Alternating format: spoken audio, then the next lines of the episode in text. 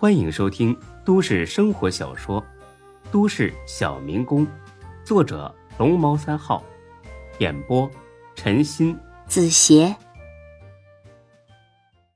第三百八十一集。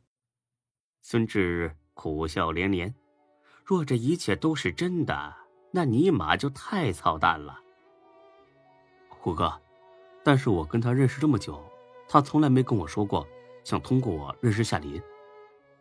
我刚才说了，他很有耐心。你俩才认识了多久啊？不过半年而已。这个时候他不会对你提出任何要求的，为的就是让你感激他，彻底的相信他。等这一步做成了，他就会开始找你帮忙。我还是不太相信。没关系的，他很快就会证明给你看。什么意思？你知道他为什么阻止咱们吞掉天龙地产吗？不知道。他有股份。嗯，天龙地产有李富平百分之二十三的股份，只不过他把这些股份挂在了别人名下。孙志本能的想问问沈金虎是怎么知道的。转念一想，还是觉得别问这种弱智问题，那肯定是费了老大劲功夫才查出来的。原来是这样啊，怪不得他想让你们起内讧。要是坤沙集团内部斗得你死我活，就没闲暇去吞并天龙地产，那么他的股份也就安全了。是的，所以他才不惜拿出五千万来帮我对付韩强。那他就不怕你不还钱？按他的计划来看，很快我和韩强就会拼个你死我活，到时候坤沙集团元气大伤，无力跟他抗衡，兴许还会被他吃掉。这么算来，花上五千万一点都不多。何况他还以为我还蒙在鼓里，早晚会把钱还给他呢。孙志似信非信的点了点头，他不相信这些是真的，但是直觉告诉他沈金虎并没有说谎。他决定去找一下李富平，试探一下真假。虎哥，方便透露一下接下来的计划吗？当然可以啊，今天找你俩来就是为了这个。接下来，丁哥会暂时抛开天龙集团。调转枪头，对准李富平，打他一个措手不及。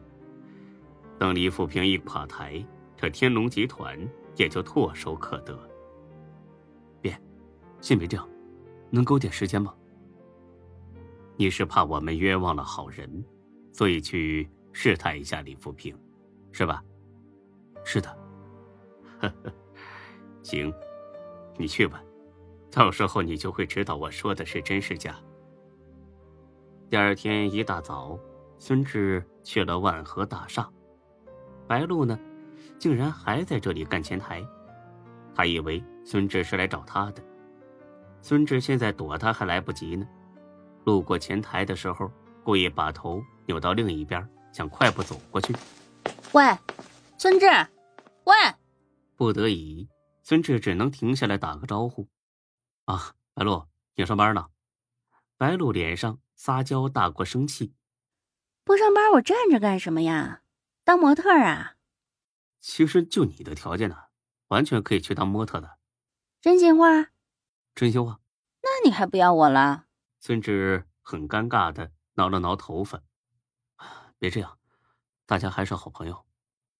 白露往前凑了凑，压低声音：“哎，我这儿有几段特别刺激的视频。”你要不要看一看？孙志用脚趾头想也知道是他俩之前上床的视频。哎呀，别闹了，赶紧把视频删除了。行啊，今晚我在咱们第一次开房的宾馆等你。你要是来，我就删除了。我要是不去呢？哼，那我就发给楠楠，说你始乱终弃，不要我了。大姐，别闹了好不好？哼。你个没良心的，爽的时候叫人家宝贝儿，现在叫人家大姐。我错了，要不这样吧，你提一个我能满足的条件，就算是我对你的补偿了，行吗？好歹相识过一场，闹得鸡飞狗跳就没劲儿了，是吧？行啊，你再跟我睡一晚。我说，正说着呢，李富平走过来了，他似乎急着要出去。小孙呐，你怎么来了？是来找小白的吗？看来他还不知道孙志和白露已经散伙了。没等孙志回话，白露抢了过去：“是的，李董，他来找我商议结婚的事儿。”孙志差点没一头栽地上，这是要赶鸭子上架呀！你们要结婚了呀？这可是喜事儿啊！到时候一定得通知我啊！啊，还早着呢，就是先随便商议一下。呃，那咱们去我办公室谈。哎，好。进了办公室，孙志立刻嗅到一股浓浓的雪茄味。这是很奇怪的，李富平可是不抽烟的。孙志正疑惑呢，李富平从抽屉里拿出一盒雪茄。朋友送我的，说是从古巴带回来的，国内买不到。你也知道我不抽烟。刚才呀，试着尝了抽一下，呛得我直咳嗽。志然，你拿着抽吧，就当是帮我的忙了。孙志也不客气，直接接了过去。哎，李总，你不是不抽烟的吗？怎么尝起雪茄来了？哎，他轻轻叹了口气。不瞒你说呀，最近公司状况不太好，资金回笼很慢。再这么下去，连银行贷款利息都不能按期归还了。怎么会这样？这都年底了，家居市场应该很火爆才对啊。